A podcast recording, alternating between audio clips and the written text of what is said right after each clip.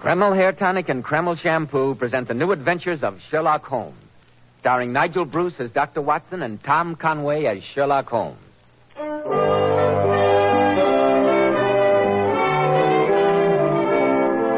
Now let's drop in again on Sherlock Holmes' famous colleague, Dr. Watson. Good evening, Dr. Watson. Good e- evening, Mr. Bell. I was watching from the window as you drove up. Do my eyes deceive me, or haven't you a brand new car? I'm glad to say I have, Dr. Watson. You want to come out for a spin? No, thank you. Some other time, perhaps. I can't help thinking of the first time I ever accepted such an invitation. I sent a story, Dr. Watson, and judging from the reminiscent expression, one in which you and your friend, Dr. Mr. Sherlock Holmes, were both concerned. Oh, hardly, Doctor. You're quite right, my boy. Sherlock Holmes and I took our first ride in a motor car together back in the autumn of, of 1903, when Holmes had just concluded the affair of the, the creeping man. I refuse to listen to any more hints, Dr. Watson, unless you're going to tell us the whole story. Oh, of course, Mr. Bell. As soon as you've had your word with our listeners, I'll relate the strange account which I've entered in my case book as the adventure of the horseless carriage. Men, if you want to be a success in life, remember that well groomed hair means a lot to a man's appearance. I've heard so many men complain lately that the hairdressing they use is too greasy or too highly perfumed. That's why I urge you to try Kreml Hair Tonic. This highly specialized hair tonic has just enough light oil to keep hair handsomely groomed, every lock in place, with a rich, healthy looking luster. Yet Kreml never, never leaves the hair looking or feeling greasy or sticky. This is because Kreml contains a special combination of hair grooming ingredients which is found in no other hair tonic. After you apply Kreml, just run your hand over your hair. Notice how delightfully clean your hair feels. So tempting for the ladies to touch. Notice how no greasy film comes off on your hand or hat band. Kreml always gives hair such a handsome, clean cut look, as if you just combed it. And it keeps it that way all day long. K R E M L, Kreml Hair Tonic. Now, Dr. Watson, you have my undivided attention. How about the adventure of the horseless carriage? It all began one morning when Holmes and I were breakfasting in our rooms in Baker Street. Holmes was opening his mail. If you can tear yourself away from the kidneys and bacon for a moment, Watson, I'd like to read you a Oh, letter. It's a bad habit, Holmes, burdening your mind with problems at breakfast. Interferes with digestion. Told you so a hundred times. But go ahead. My dear Mr. Holmes, my friend Mr. Alexander Holder of the banking firm of Holder and Stevenson of Threadneedle Street informs me that you recently were of great assistance to him in a highly confidential matter. Oh, well, what's all the matter? Uh, I'm therefore taking the liberty of calling upon you at 10 o'clock tomorrow morning, Tuesday, in the hope of obtaining your assistance and advice. Yours faithfully, Austin Grierson. Gerson, Austin Gerson. Seems to me I've heard or read about that name somewhere. Lecter, have some more tea? Thank you, no. Take a look at his letter and see if you can form any conclusion from it. While I have a glance at what our reference book can offer on Mr. Grierson. Mailed yesterday, postmarked Southampton. Mr. Gerson is presumably well-to-do. The notepaper is of expensive quality. Capital, Watson. What else? Nothing else, I can see. My dear Watson, nothing else but you observe, you mean. Mr. Grierson has evidently written under the stress of strong emotion. Notice how the pen nib has dug into the paper at several points. He is evidently a man who is used to having his own way. The manner in which he appoints the hour at which he will call upon us today indicates that. He is obviously mechanically minded, and despite his wealth, still interests himself in machinery. Oh, now, Holmes, how can you tell that? There are faint traces of two fingerprints of the writer's left hand, where he held the paper with fingers that were a trifle oily. And your nostrils should enable you to uh, identify the very faint odor of machine oil. No, not my nostrils. The lighter's bed over here near the window. Let's see what our reference book says. well? Austin Grierson, Chairman, Board of Directors, Southampton Machine Works, patentee of Grierson's internal combustion engine for motor Ah, that's where I saw his name in a newspaper account concerning a race of some of these idiotic new horseless carriages. Quite so. And furthermore, Watson, I can tell you that Mr. Grierson is fond of animals, and especially a large Airedale. Now, Holmes, I absolutely refuse to believe that you can deduce that from the fellow's letter. I never said I could. But it's precisely ten o'clock, and Mr. Grierson, complete with Airedale, has just been ushered in our front door by Mrs. Hudson. Amazing deduction, I must say. You saw it out of the blasted window. Come in. Good morning, Mr. Grierson. Morning, gentlemen. I'm Sherlock Holmes, and this is my colleague, Dr. Watson. How do you do? How do you do, sir? How do you do, sir? Mr. Holmes, Dr. Watson, I'm glad to meet you. Ah, quiet, Jeff, quiet there. this is my colleague and a very good guardian, too. Uh, sit down, Mr. Grierson, and tell me why you feel the need of a watchdog. The newness of his collar and lead would indicate that you have only recently acquired You're him. quite right, Mr. Holmes. Well, I'll get to the point at once.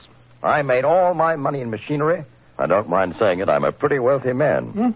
Uh, during the past three years, I've devoted all my time and most of my fortune to developing the coming wonder of the world, sir, the motor car. Wonder of the world, eh? It'll never replace the horse, Mr. Gerson. Never. You sound like my nephew Edward, Dr. Watson. He shares your opinion. But I assure you, sir, that if my new motor car can only win the forthcoming endurance test, of which you may have read, I shall have no difficulty in selling a car a week. 52 cars a year. Preposterous. Nevertheless, it is the case, Dr. Watson. In fact, Mr. Holmes, it is the very excellence of my prospects that has brought me to you. How's that, Mr. Grierson? I have just recently completed and been testing the first model of my new car. Two cylinders instead of the old fashioned one. Tremendous power, Mr. Holmes. The endurance test is to be held tomorrow over a course from Southampton to Alton and back, a distance of over 40 miles. 40 miles. Mm, and I feel certain that new- my new car will win. And as you can easily imagine, gentlemen, the ensuing publicity will be invaluable. In fact, Mr. Holmes, I have no hesitation in saying that I must win. I see. At least one of the backers of the other three cars that entered in this contest feels the same way. And the last two weeks, there have been one very definite attempt to damage my new car, and yesterday, a second attempt almost resulted in my death. Um, evidently, some people do take these horseless carriages seriously. Yes, Dr. Watson. Unlike you and my nephew Edward, who feels that I'm dissipating the family fortunes in a mad scheme, some people do. Only the fortunate fact that I was driving slowly at the moment saved me from death when the testing apparatus broke. It could not have been an accident, Mr. Grierson. Did the mechanism show definite signs of being tampered with? Beyond any doubt, Mr. Holmes, there were file marks on the steering yoke. And you are certain that these attempts are being made by outside sources, not by members of your own family or persons uh, associated with your venture? My family and fellow workers are above suspicion, Mr. Holmes. So I hope that you will undertake to guard both the car and myself during the next 24 hours until the race is over. Under one condition, Mr. Grierson. Name it, sir. I'm always anxious to experience a new sensation. My condition is that you take Dr. Watson and myself for a drive in your racer as soon as we can get to Southampton. Hmm? What? Done, Mr. Holmes. Not I. You'll never get me to risk my life in one of those wretched things.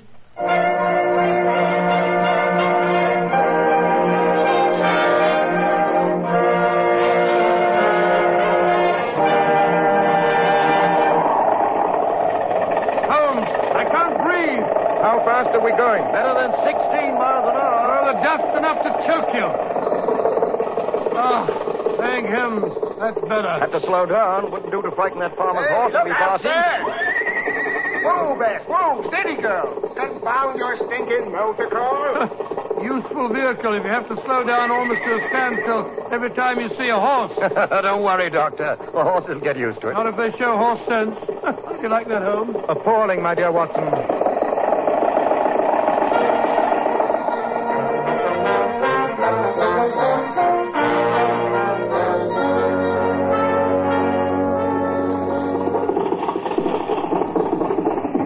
Well, gentlemen, here we are, safely home again. Most interesting experience, Mr. Grierson. Oh, phew. I'll feel better when I've washed off some of this dust. I'll go up to the house in a moment, Dr. Watson. I'm, I'm, I'm so sorry there's no place to wash up down here in the barn. I've been keeping the car here for the past couple of weeks instead of down at the machine works. At least this old barn is near the house. I wonder where that fellow Simmons can be. Just a moment, gentlemen. I'll hang up your dusters in this cupboard. Here, now, here, now, get away from that car, you two. If you don't, your skulls will be bashed in with this Uh, fella. just a moment, my good man. There's no need for you to be I'm, offended. I know who you are. You're someone of those Uh, sneaky hold people. on, Simmons, hold on. These gentlemen are friends of mine. This is Mr. Sherlock Holmes and Dr. Watson. Oh. Uh, this is Joe Simmons, gentlemen. Oh, hi, Simmons. The foreman of my machine works and the best motor car mechanic in the world. You'll understand my suspicions, Mr. Grierson, when I tell you that Mrs. Charles saw some bloke hanging about here while you were up in London. Well, did you catch him? No, I'm sorry to say I didn't, sir. We chased him, but the blighter got away. Hello, Uncle Austin. How did she run? Perfectly, Charles, perfectly. You and Joe have a tune to a hair. Uh, gentlemen, my nephew Charles Gresson, who helped me design my car, Charles, Mr. Holmes, Dr. Watson. How do you do? How do you do? She's a beauty, isn't she, gentlemen? Come, uh, let's go up to the house for some tea. Uh, Simmons, you will be here on guard tonight. You bet I will, Mr. Grayson. And uh, keep Jeff with you. Uh, stay here, Jeff. Oh, dog.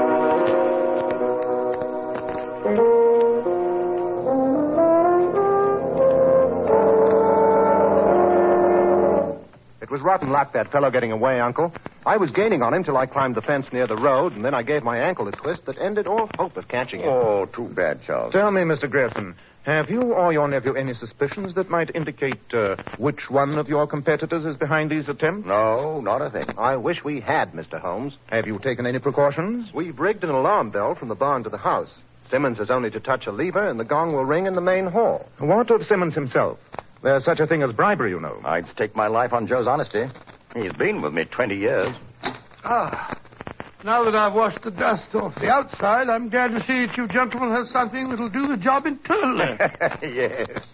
you are, Doctor. oh, thank you. Hello, Uncle Austin. Good evening. Oh, Helen, my dear. This is Mr. Holmes and Dr. Watson, my ward, Miss Helen Lacey, and her fiancé, my other nephew, Edward Gresham. How do you do? I'm glad to see you gentlemen survived your ride in my uncle's infernal contrivance. To my surprise, we did. I gather that you agree with my low opinion of the horseless carriage. I've told my uncle up in the nut that I regard it in the same light as the South Sea bubble. Oh, now, Edward, don't get started on that again.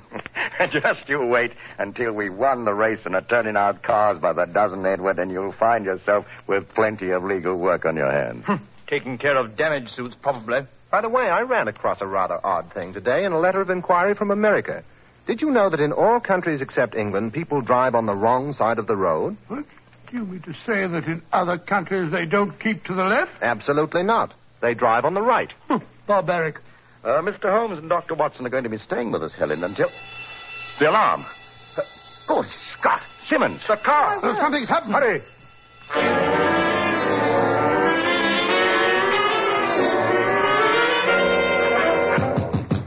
Simmons!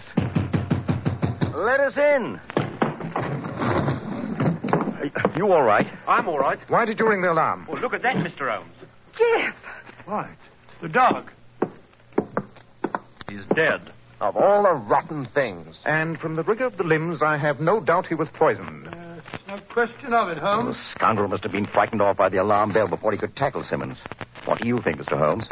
I think, Mr. Grayson, that Dr. Watson and I will stand guard over the car until race time tomorrow. I wouldn't like to see Jeff's fate visited upon a human being.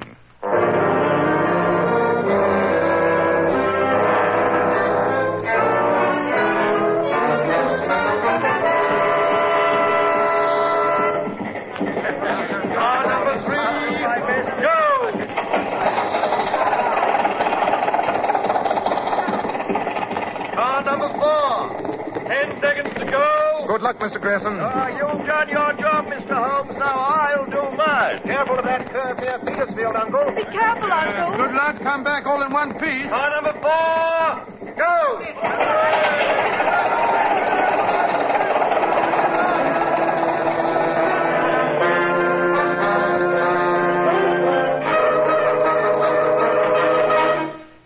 I'll tell you, Charles. What's the time, Helen? One hour and 46 minutes. With luck, the first car should be finishing soon, shouldn't it? You're overlooking the time necessary for changing tires, Mr. Holmes. After all, covering better than 40 miles at top speed, they have to make two or three changes. Yes, I never heard of having to change a horse's shoes two or three times in 40 miles, did you? Oh, quiet, Watson. the day will come, Dr. Watson, when you'll see tires that will go as much as 500 miles without requiring replacement. Don't mind him, Dr. Watson. He has the same delusions as my uncle of the future of these dreadful machines. What color's the car, Edward? Can you see? So much dust, I, just put a dash of red. The Grayson's red. It's your uncle. Right, yo, yes, so it is. We've won. We've won. told you we'd win. Well, come on. Let's be the first to congratulate Uncle. Well, Holmes, our little job is finished now. I hope so, Watson. I hope so.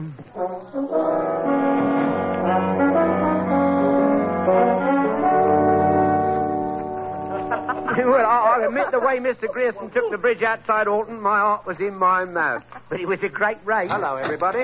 Hello, Hello, Charles. Charles. Oh, Oh. Where's Mr. Grayson, Charles? I left him down in the barn. He's crooning over the car like a mother. You don't think, Mr. Holmes, that the twisters who've been causing this trouble would try any tricks now that the race is over, do you, sir? I hardly think anyone will make any attempts on the car. Oh, here's a telegram for you, Mr. Holmes. It just arrived. Thank you. Is Uncle Austin still down at the barn? Just passed by there. Thought I heard a motor running. Uncle's promised to let me drive the next race. I'm glad it's you and not Edward who likes motors. I say, Holmes, where are you going? Down to the barn. You don't think that there's anything wrong, do you? I told you, Watson, I was no longer concerned about the car.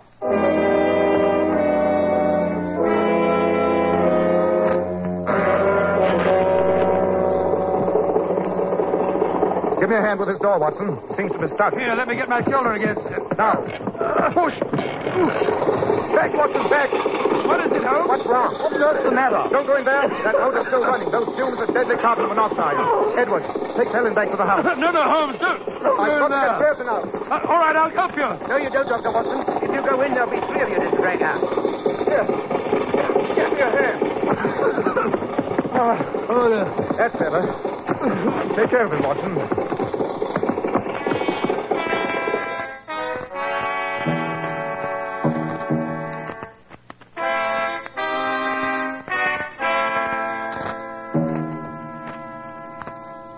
It's no use going on with that artificial respiration, Charles. I'm afraid there's nothing further that we can do for your uncle.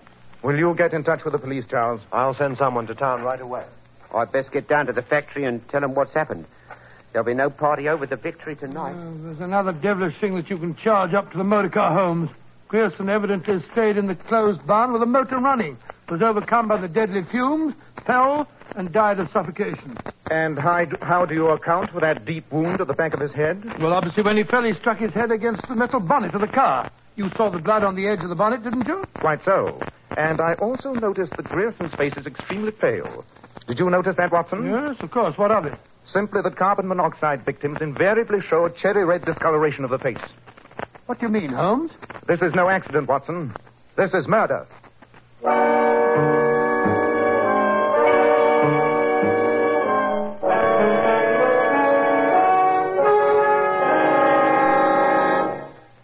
In just a moment, we'll rejoin Sherlock Holmes as he endeavors to solve the mysterious death of Austin Grierson. Every man who takes pride in his appearance should know that handsome, healthy looking hair needs a hygienic scalp. That's why when you buy a hair tonic, be sure to get your money's worth. Don't just settle for any hairdressing when you can enjoy the extra advantages of Kreml hair tonic. This highly specialized hair tonic contains an amazing combination of hair grooming ingredients which is found in no other hair tonic. Kreml keeps dry, stubborn hair neatly in place all day and always gives hair such a natural, well groomed appearance, never sticky or greasy. But men, Kreml does lots more than keep hair looking handsome. Kreml leaves your scalp feeling so alive. At the same time, it removes dandruff flakes. It's simply great to lubricate a dry scalp. And if your hair is so dry it breaks and falls when you comb it, Kreml actually helps condition the hair in that it makes it feel softer, more pliable. So, men, buy a bottle of Kreml at any drug counter.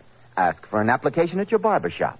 Let Kreml help keep your scalp hygienic, your hair always looking its very best. K R E M L, Kreml Hair Tonic.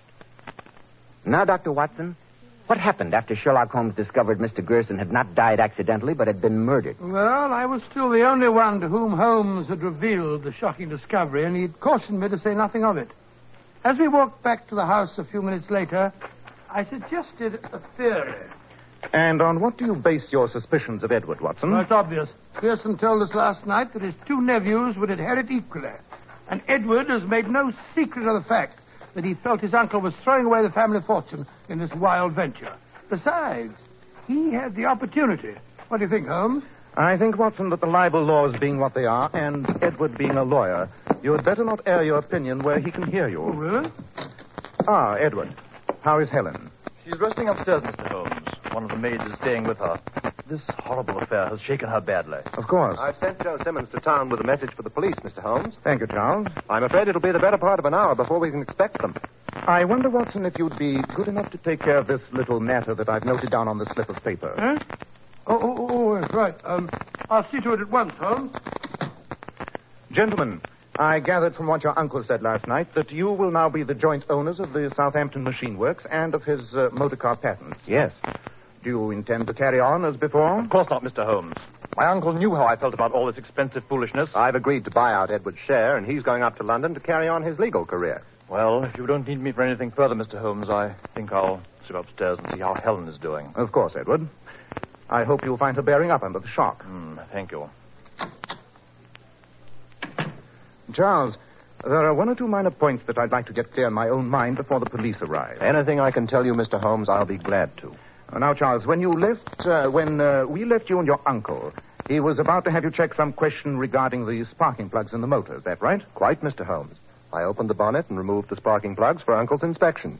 Meanwhile, he refilled the petrol tank. So that there would be sufficient petrol to allow him to test the motor, I assume. That's right. The tank was almost empty after the race. Precisely.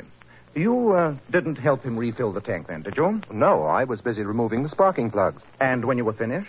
Uncle told me not to wait for him, that he wanted to run the engine for a few minutes and that I should join you others up here. And you came straight from the barn to the room in which we all were? Why, yes. You stopped nowhere on the way? Nowhere, Mr. Holmes. Well, that all seems simple enough. Yes, I took care of that little matter, Holmes. Is uh, everything satisfactory? Quite, quite. Excellent. If you and Charles will excuse me, Watson, I'll be back in a few minutes. Why, certainly, Mr. Holmes. Uh, by the way, Charles, Dr. Watson and I will be returning to London as soon as the police have been here. Very well. I suppose, Dr. Watson, that this tragic accident confirms your distaste for the motor car. Yes, I'm afraid it does, Charles. Or rather, it would if uh, Holmes hadn't convinced me that it wasn't an accident. What do you mean? Oh, well, uh, I'm just- there's something I couldn't. Uh, I, uh, I thought Holmes had told you that. Uh, Told me Uh, what? oh, nothing. No, nothing. no- Nothing. at I all. insist on knowing what you're hinting. Well, uh, Are you implying that my uncle's death was not accidental? Well, of course it didn't occur to me, but Holmes pointed out that in the case of monoxide poisoning, the face and lips would be congested, and your uncle's face was pale. Holmes seemed to think that uh, I'll he- see for myself what Holmes thinks. I won't stand for any insinuations that. Holmes seemed to think that your uncle was. Oh, gone.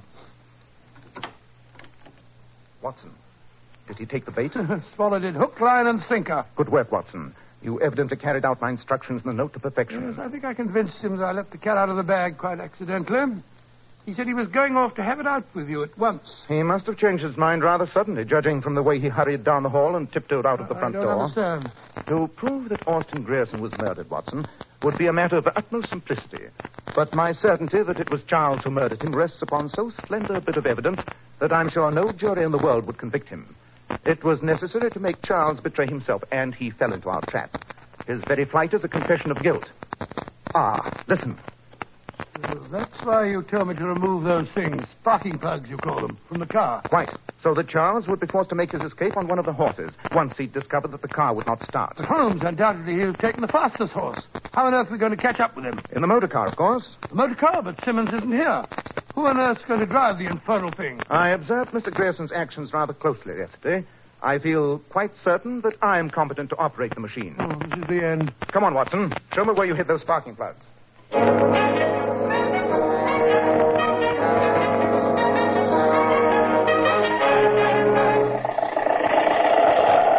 Holmes, for heaven's sake, slow down. It's so dark I can barely see the road. Keep your eyes open, Watson. We shall be overtaking him any moment. And keep your service revolver ready. Hello, there's something up ahead there. Just caught a glimpse of it against the skyline. There he is. Brace yourself, Watson. I'm going to turn in ahead of him. Stop or we fire. Good shot, Watson. You kill me, you devils! Take a look at him, Watson. Got him through the shoulder. Painful, but not fatal. Blast you, Holmes. You had the devil's own I can assure you it wasn't luck that gave you away and revealed your whole scheme.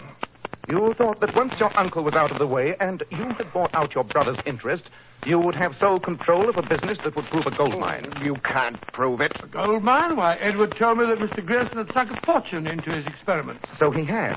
But what Edward did not know, but Charles had evidently learned, was that the banking firm of Holder and Stevenson had offered Mr. Grierson a hundred thousand pounds for his patents. The offer was dependent upon his winning the race. The telegram I received yesterday from Holder and Stevenson was an answer to uh, my inquiry. You devil! Good heavens, then, Holmes. All those previous attempts at sabotage. Those were designed to make us think that some competitor was responsible, all meant to point away from the real murderer. The dog. Why poison the dog? Another attempt to lead us off the track by making us believe strangers were responsible. But Holmes, what was it that made you realize that it was Charles who killed his uncle? As I've often told you, Watson, you see, but you do not observe. You may remember that when we returned from our drive, Mr. Austin Grierson, when you wanted to wash off the dust, told you that there was no place in the barn where you could do so. What on earth's that got to do with it? When this fellow here had removed the sparking plugs after the race at his uncle's request, his hands must have been covered with dirt and grease. But when he joined us at the house, his hands were quite clean. He told me when I questioned him that he had not stopped anywhere on the way. Obviously, it must have been he that filled the petrol tank so that the engine would keep running after he had killed his uncle. Nothing but petrol would have washed off the oil and dirt from his hands. Good heavens, Holmes, and that was the slender clue which told you that he'd killed Grierson. So slender a clue, Watson, that it was only your excellent performance that betrayed this fellow into the flight that will convict him. Oh, thanks very much. Only did what you told me, Holmes.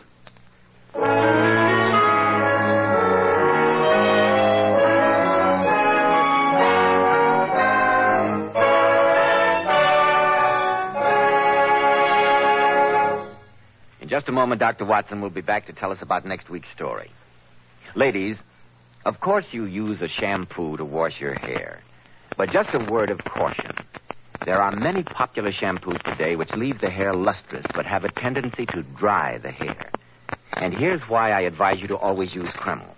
Lovely Powers models were among the first to discover the amazing beautifying qualities of Kreml shampoo. Yes, Mr. Bell. The girls claim no other shampoo leaves hair with more brilliant, glossy, natural highlights.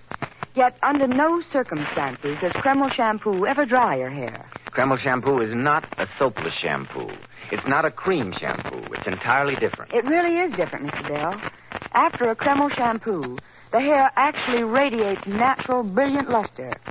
But Kreml shampoo has a built in oil base, which helps keep the hair from becoming dry or brittle. So, ladies, be smart. Always wash your hair with Kreml shampoo. It leaves hair a vision of shining beauty, yet in no way hurts the texture. K R E M L, Kreml shampoo. Now, Dr. Watson, what about next week? Well, now let me see. Next week, I think I'll tell you a story I always referred to as Q for murder. Q for murder. That sounds as if it concerned the theater, Dr. Watson. That's where you're wrong, Mr. Bell. Oh? This adventure took place in the depth of Limehouse near the docks and concerned a particularly unpleasant and fiendish murderer.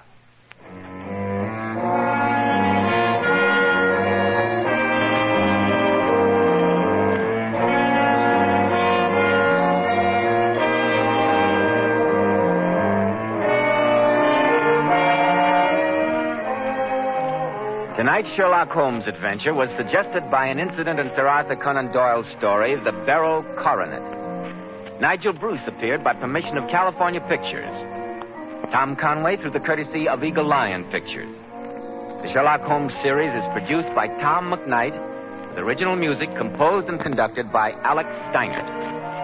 This is Joseph Bell speaking for Kreml Hair Tonic and Kreml Shampoo, and inviting you to be with us next week at this same time when Dr. Watson will tell us about Q for Murder.